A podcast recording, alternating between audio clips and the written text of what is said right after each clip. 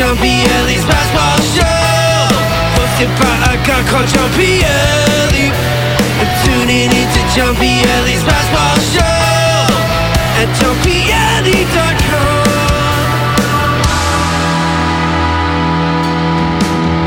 edition of the Pass Ball Show brought to you by JohnPielli.com, by St. Aloysius Church and School in Jackson, New Jersey, by Two Ways, One Passion Food Truck, located in Scranton, Pennsylvania. Let's all be serious. There comes some times in your life as a sports fan where you kind of have like that aha moment, that excited moment, and wonder, you know, are you really living the actual life or is this just a dream? And as a Mets fan, you kind of get to experience that. I think a lot of Mets fans will say, Where were you when you figured out that the Mets came out of nowhere and acquired Francisco Lindor? Amongst the show today, we're going to get a little bit into the NBA. Um, I want to talk a little Knicks. I'm interested in talking a little Oklahoma City Thunder and also New Orleans Pelicans. But uh, I think we're seeing a little bit of parity in the NBA this year, which is kind of exciting. We're going to get into the NFL picks. Pielli's pick segment is coming back to the program as we get set for a triple wild card weekend. Three games today, three games on Sunday, and uh, probably the, the best of the NFL yet to come.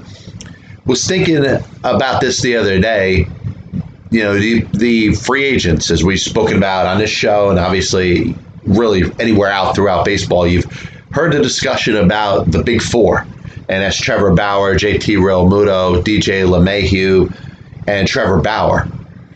And I'm sorry, and George Springer. Where are they going? You know, a lot of teams are kind of bailing out this year. A lot of teams are saying because of the pandemic last year and the amount of money that they lost, it's just not it's just not worth it to go all in this season. And then there's a couple teams that you've seen have given the impression that they can. And one of them is the San Diego Padres that have gone out there. They went out and got Blake Snell in a trade with the Tampa Bay Rays. They got Yu Darvish in a trade with the Chicago Cubs. Also added their backup catcher Victor Caratini. They got Lin, the uh, Korean shortstop.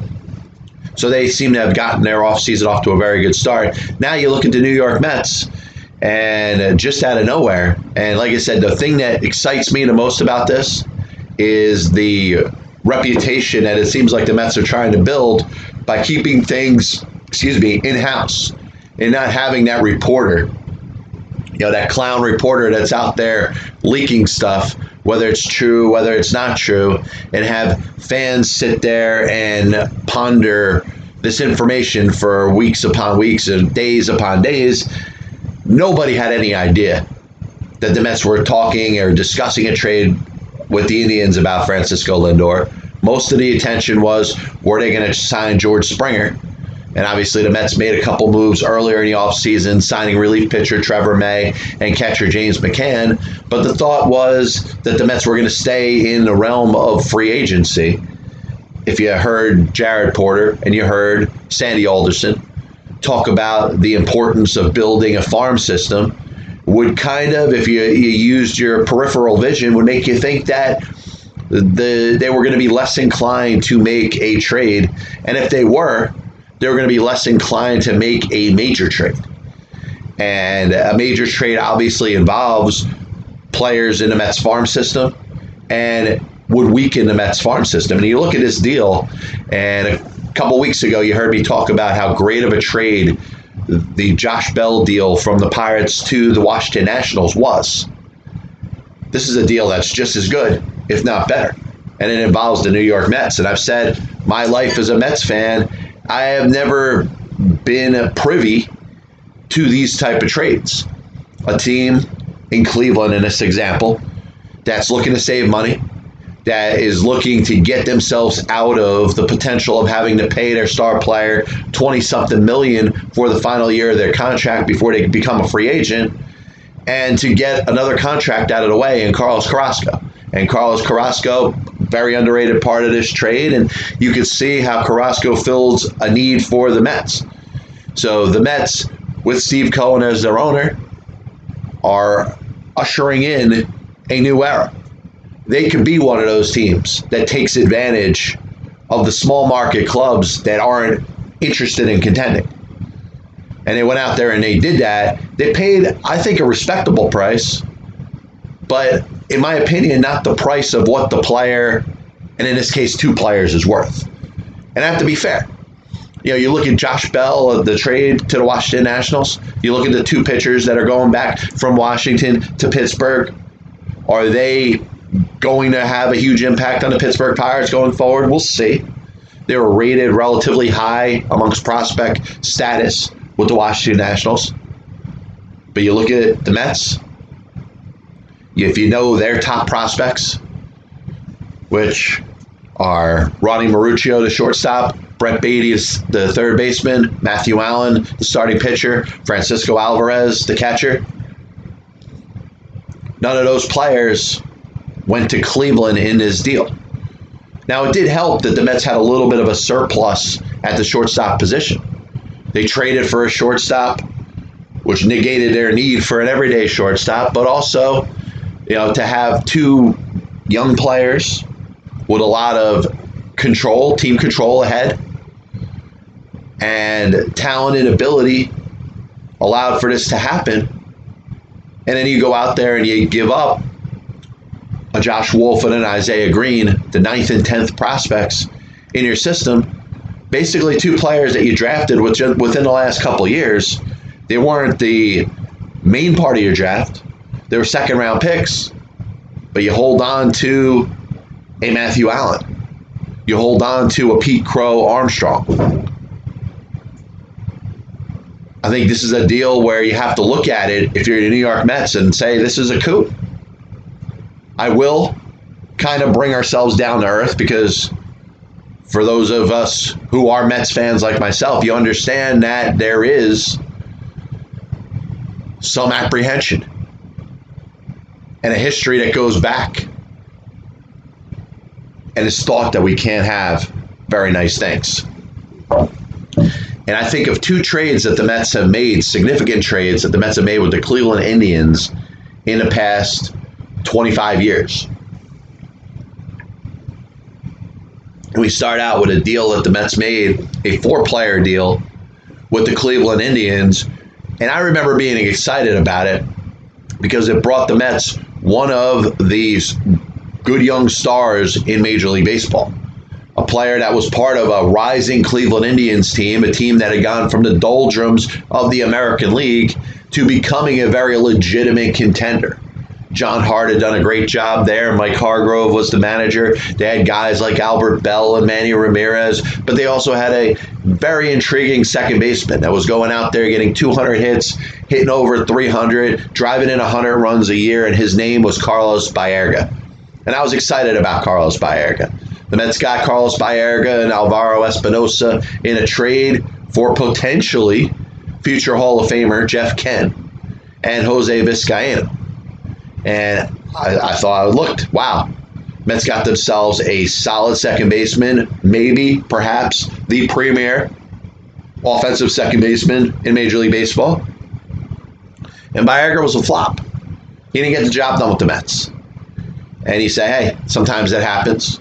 You know, the Mets acquired one, Sam Well, put him out in the center field, and by the end of the season, they couldn't wait to trade him. So 2001 offseason comes. Mets getting ready for the 2002 season, and what ends up becoming the second worst team money could buy.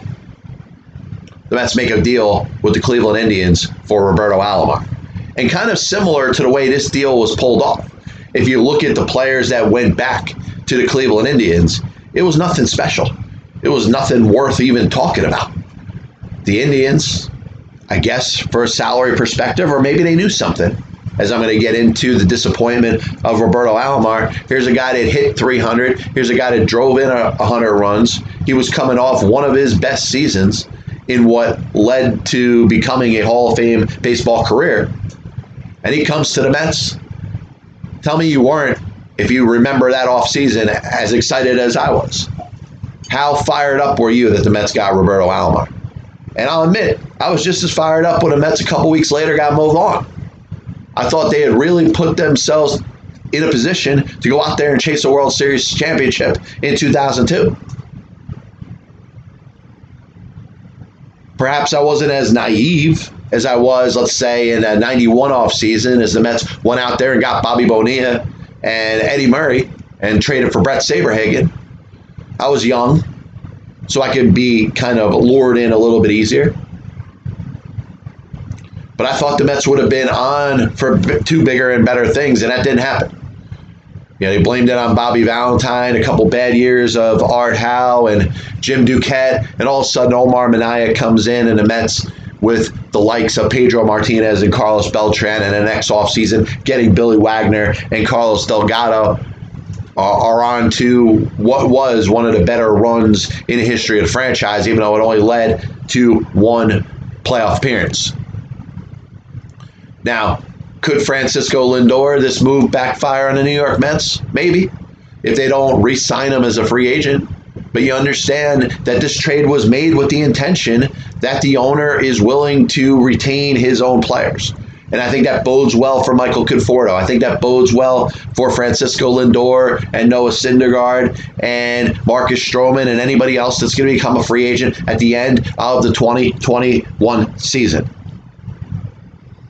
But if you're, you're a Mets fan, how can you not be excited that they just added a franchise type of player? He's going to bat lead off. He might bat third, whatever. He's a 30 home run guy, 40 doubles guy. He's going to steal some bases. He's one of the premier defensive shortstops in all of Major League Baseball. That's a move you got to be fired up about. Now, be a fan. When you're a fan, you're naturally greedy and you say, what is next? Does that take them out of the race for George Springer? I could see George Springer now going to a mystery team.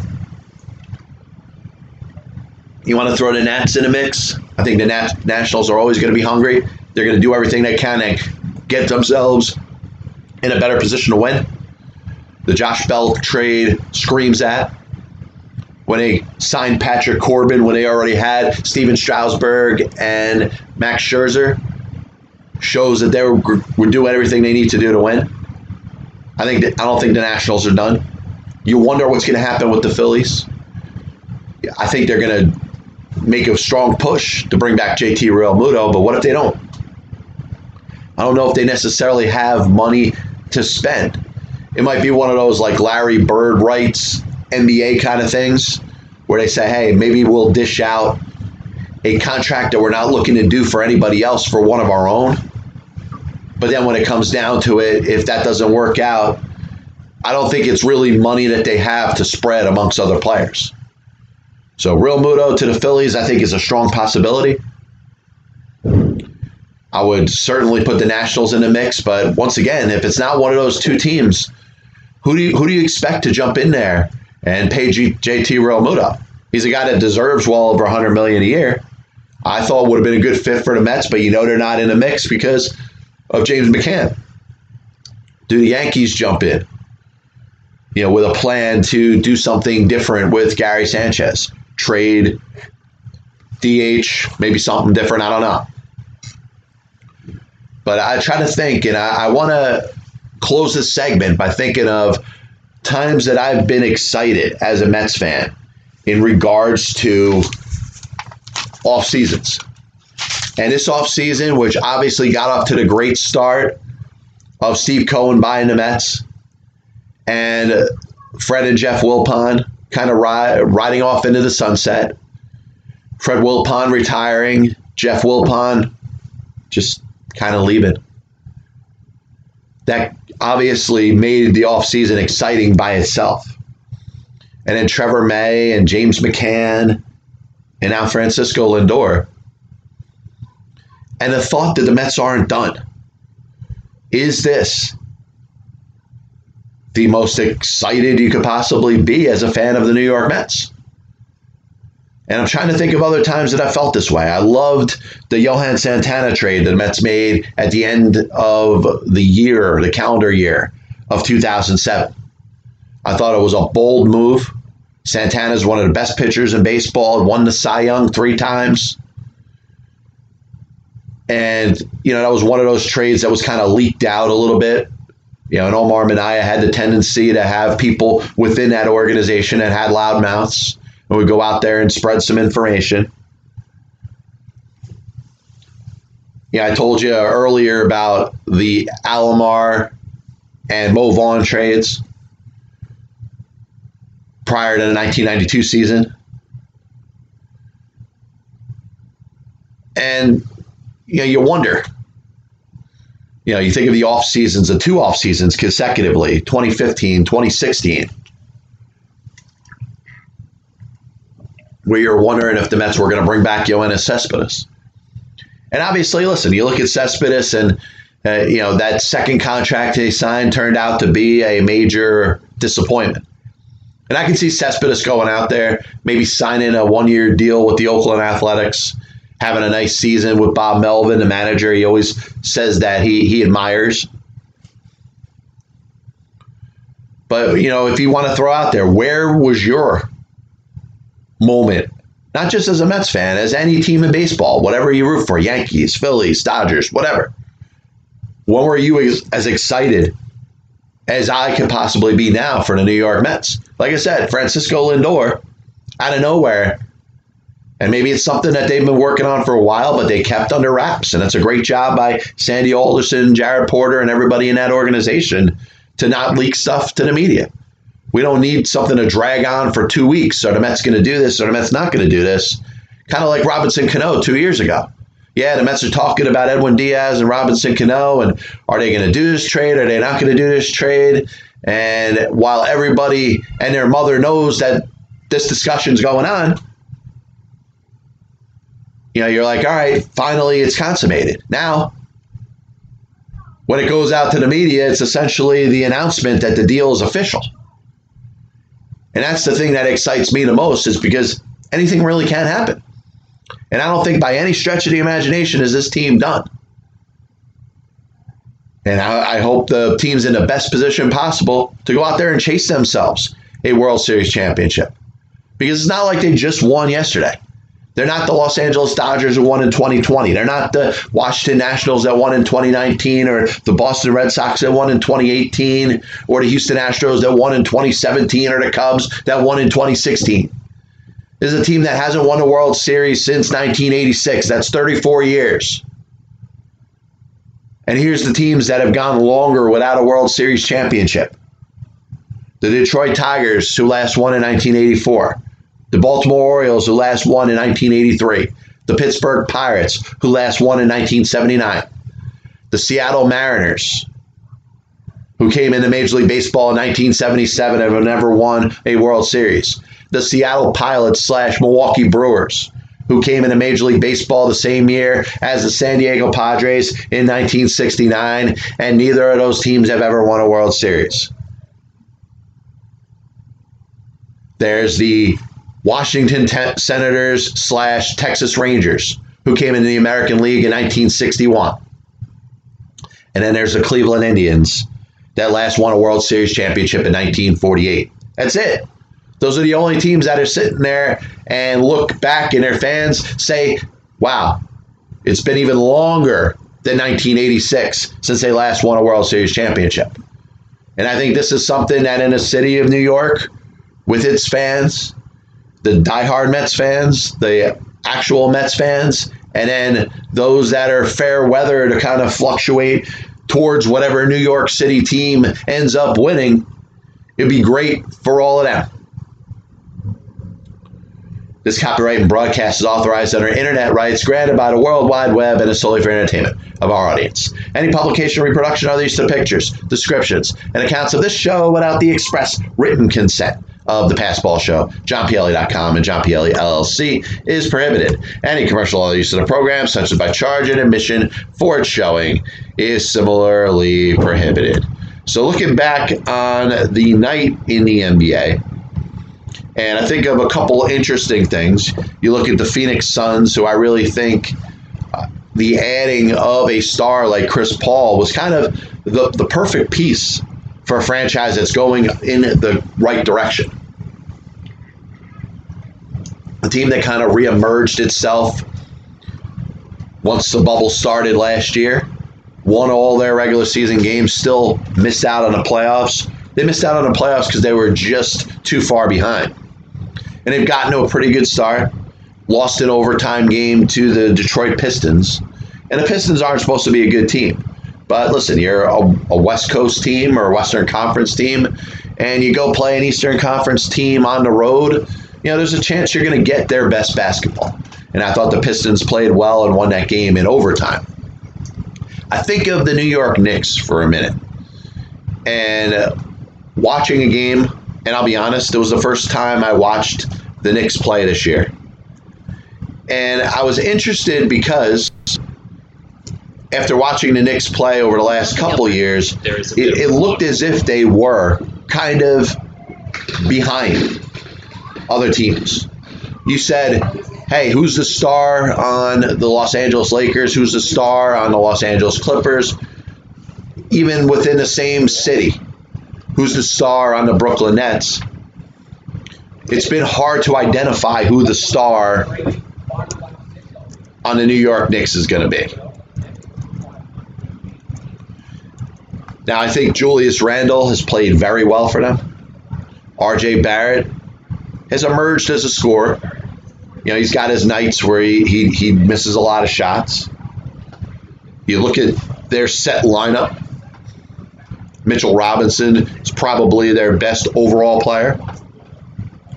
But it looks like they do have a little bit of depth that they're they're building. Maybe not with the greatest of names. You know, Obi Toppin's not playing. Frank Ntilikina was the first round draft pick, what, four years ago? He's he's not getting any PT. I mean, this is a team that's looking to develop its young players. And they finally, I think they got a good coach in there. Tom Thibodeau is a, a coach that has a reputation of doing a good job with young players, bringing young teams into the playoffs and having, you know, moderate success. It's not like he's gone out there and, uh, you know, lit the world on fire in the postseason. But the Knicks have themselves a very good young team. And I think day in and day out, they could go out there and compete. Now, does that mean that once we get through the pandemic, all these people are going to be fighting each other for tickets at Madison Square Garden? You know my issue with MSG. Those tickets are sold in advance. It's not a uh, on-demand type of thing the fact that Madison Square Garden fills out for New York Knicks games is not an indication of how good or bad the New York Knicks are as a team. It's the fact that that's a destination. And people pay for the fact that Madison Square Garden is a destination. They go there to, yeah, watch a basketball game. And hey, when the Knicks are great, it's good, but their attendance doesn't change the Madison Square Garden in a normal setting, which we know that you know no fans in a in this in the arena is not normal. Madison Square Garden's filling out whether the Knicks are winning 15 games a year or they're winning 60 games a year.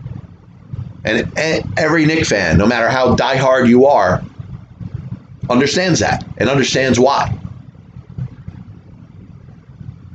Do I think the Knicks are on the rise? Yeah, I think they're finally in that position where they're developing young players and maybe are in a position that, hey, after this offseason, they go out there and they get that big star. Maybe they have a star emerge on their own hands. You know, Mitchell Robinson, RJ Barrett, Barrett maybe Obi Toppin. Who knows? But I think this is a team that's closer than it really has been in the last decade or so. And part of it, part of it happens when you suck. And the Knicks were bad for a while. Because you're bad for a while means you get top draft picks. But doesn't mean you're going to make good decisions. You know, RJ Barrett seems like a good decision. You know, is he Ja Morant? Is he Zion Williamson? Probably not. But he looks like he's going to be a good, useful, starting rotation type of player. Kevin Knox a couple years ago. He's coming off the bench now. He could get you double figures.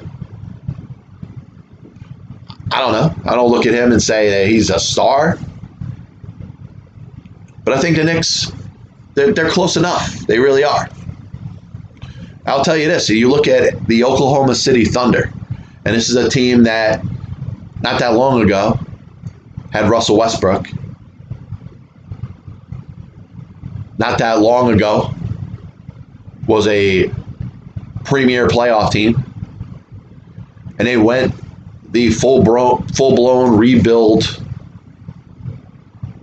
effort. They had Chris Paul, they sent him out.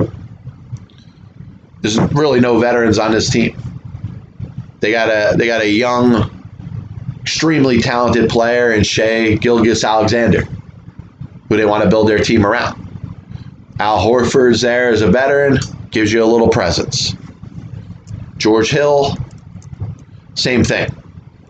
Outside of that, it's a lot of younger players. And the reason I bring this up is that you don't see too many teams try to build themselves through a series of young, talented players. You look at the Greek Freak in Milwaukee, and that's a player that just came there and became Ja Morant. Gets drafted by Memphis, gets put right into their rotation.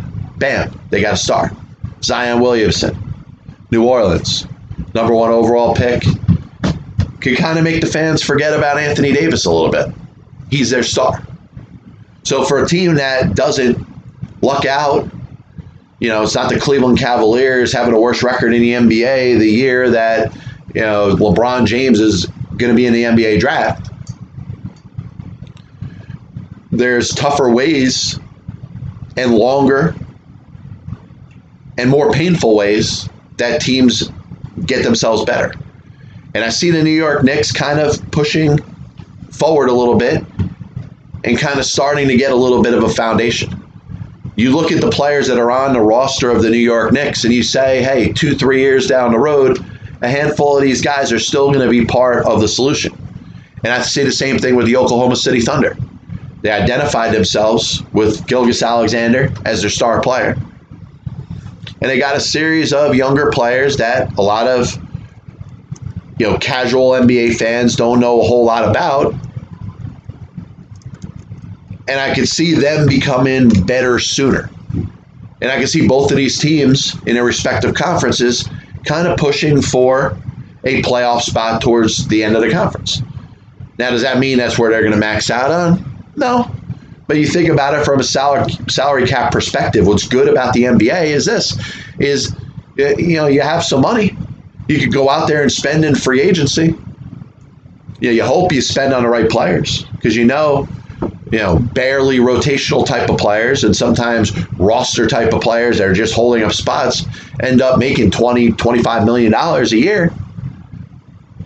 You know, you just take that money that you have in salary cap space and spend it wisely. And the Knicks haven't gone out there and you know added themselves ridiculous players that are going to be stuck on your roster for years. And the same thing, you know, in OKC. And I think that is a way if you don't have that big star player, if you haven't been lucky enough to draft that guy that's going to come, you know, number one or number two in a draft that's going to instantly become a star and a face of your franchise, I think that's the way to build in the National Basketball Association. So what's exciting about this weekend is the first time in NFL history there's going to be six games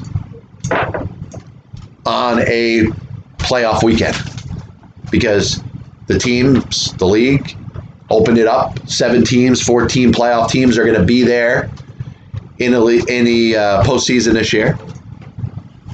And we're going to get into this crazy thing called NFL picks.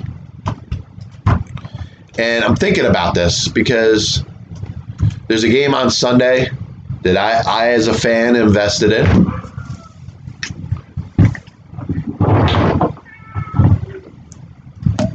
And I have to put my analyst hat on.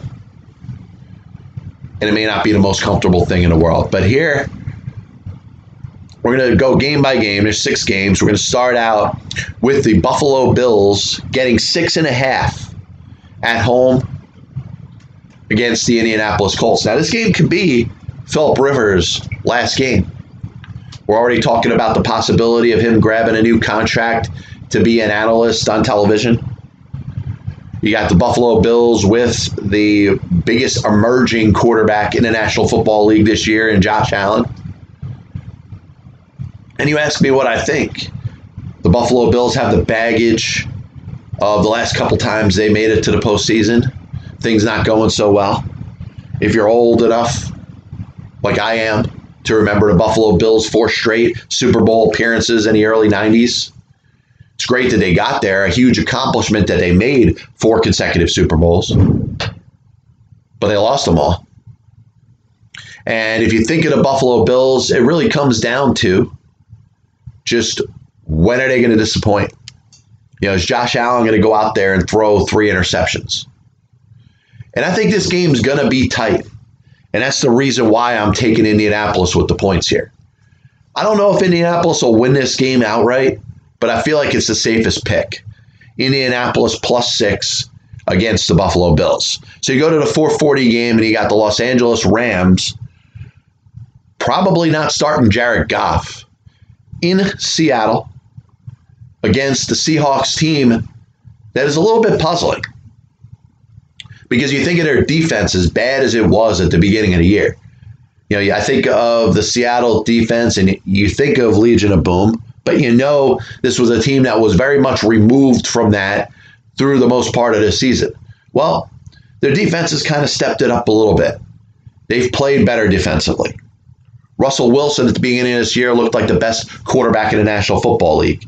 He had a series of about four or five games where he, he looked awful. So this is the ultimate Jekyll and Hyde type of team. Seattle at home. I think it's hard to pick against them, especially with the thought that the Rams, even though John Wolford has played well, he looked he looked pretty good last week. I still see Seattle kind of pulling away in this, and I like the fact that they're they're getting they're giving only three points. Give me Seattle minus three at home against the Rams. So the 8-15 game. The game tonight, prime time, NBC, is Tom Brady back to the playoffs for the first time playing a playoff game, not wearing the uniform of the New England Patriots, playing a Washington football team that made it to the playoffs in spite of having a 7 and 9 record.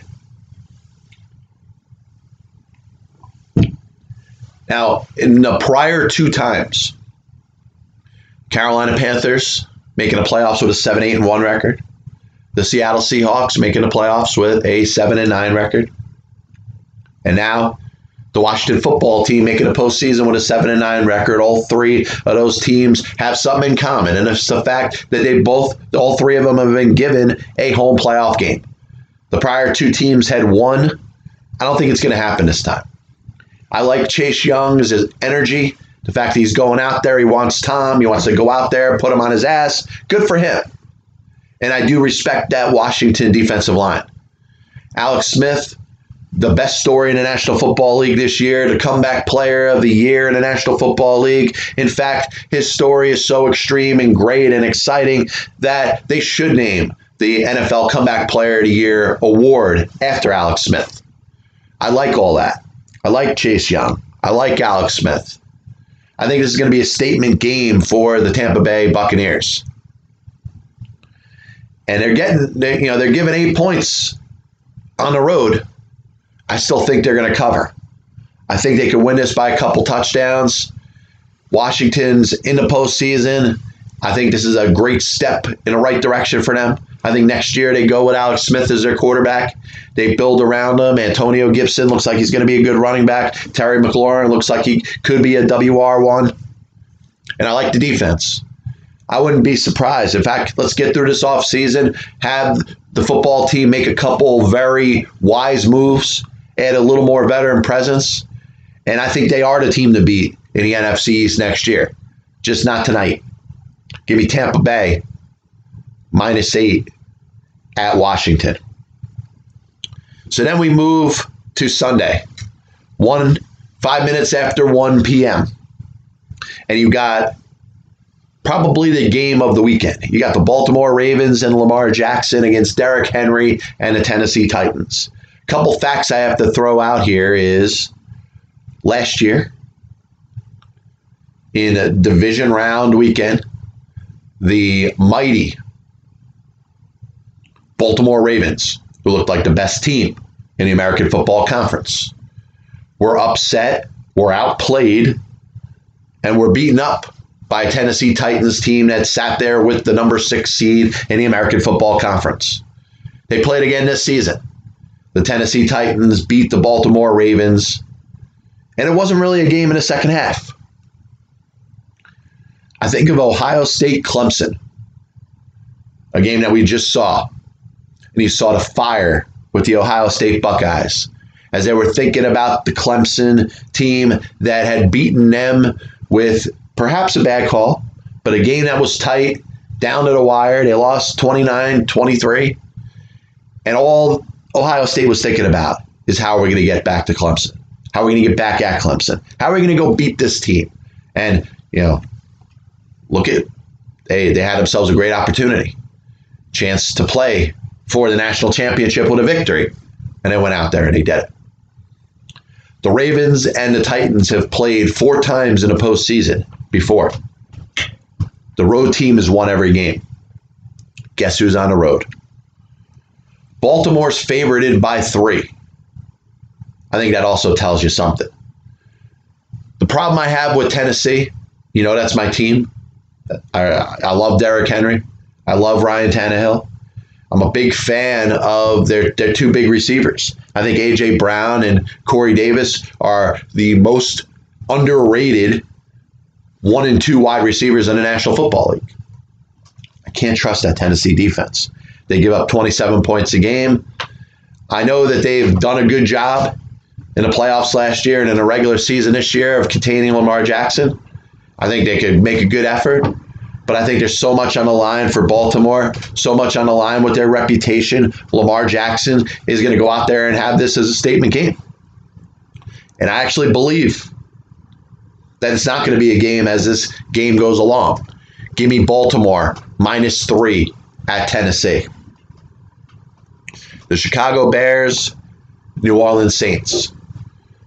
Bears slipped into the playoffs. You know, there was thoughts that, hey, Matt Nagy was going to be fired. And who knows? You know, there hasn't been a whole lot of coaching changes. You know, a bad showing by the Bears in this playoff game could be the end of Matt Nagy. Weird kind of situation they were they won their first couple games with Mitch Trubisky, and then they went to Nick Foles, and now back to Mitch Trubisky. Question is going to be what can Chicago do offensively against this New Orleans defense? I'm pretty sure New Orleans got a plan. Drew Brees, you never know. A Saints loss could be the end of Drew Brees' career, similar to Philip Rivers. I look at the line and I say it's minus 10. New Orleans. I think it's going to be closer than that. I could see the Saints winning. And similar to me taking a safe pick like Indy plus six at Buffalo, I feel like 10 points is enough that that Bears defense can keep this game to within 10 points. I don't. I look at the high power offense, Alvin Kamara, you know, Michael Thomas has not been a factor this year. I think it's going to be close. Give me Chicago, maybe not to win the game outright, but plus 10 at New Orleans. And then finally, you have a tough game for the Cleveland Browns on Sunday night. Their coach probably won't be there. They got players left and right testing positive for the coronavirus. It's been a challenging season for the Cleveland Browns, even though it's also been a great season for the Cleveland Browns. They've finally arrived. Baker Mayfield's their quarterback of the future. Nick Chubb and Kareem Hunt, the best one two running back combo in the National Football League. They survived a game a couple weeks ago without any of their wide receivers. As much as I'd like to see the Browns win this game, I'm feeling Pittsburgh. And so is Vegas. Vegas is pushing Pittsburgh now minus six. Do I think that they pull off a game where they win by 10 or more points? I think they could. We also add the backdrop of the fact that Pittsburgh Steelers, after starting the year 11 and 0, have not looked like a playoff football team since. And I know they rested their starters last week. Baltimore needed that game to get in the playoffs. The Pittsburgh Steelers of last week are not the Pittsburgh Steelers of this week. You got Big Ben, you got the receivers. You're going to get the best effort from the Pittsburgh Steelers this week. So I feel like they could pull off a double digit victory. So that's my stretch this week. I'll take Pittsburgh minus six at home against Cleveland. So we'll write them down just to make it official. I got Indy plus six and a half at Buffalo. I got the Seahawks minus three at home against the Rams. I got Tampa Bay minus eight at Washington. Give me Baltimore minus three at Tennessee. Chicago plus 10 at New Orleans. And Pittsburgh minus six at home against Cleveland. A little bit of a recap of the show today. I got to be honest, speaking euphoria into the air as far as the excitement of the Mets acquiring Francisco Lindor. What does it mean for the rest of the offseason? What does it mean for the top free agents? The Springers, the Bauers, the LeMahieus, the JT Realmutos. The Mets seem to be kind of dictating that some of these big free agents are going to be going elsewhere. They signed James McCann, so they're not getting JT Realmuto. Does the acquisition of Francisco Lindor mean they're out on George Springer? See how it ends up turning out. I do want to throw five more free agent predictions in there. And still, we haven't had a free agent that I have profiled yet sign. So we're going to start out. I, I think of the catching situation with the Phillies. And I predicted already that the Washington Nationals were going to sign JT Realmuto. We'll see if that ends up happening. So I think with that would put the Philadelphia Phillies in need for a catcher.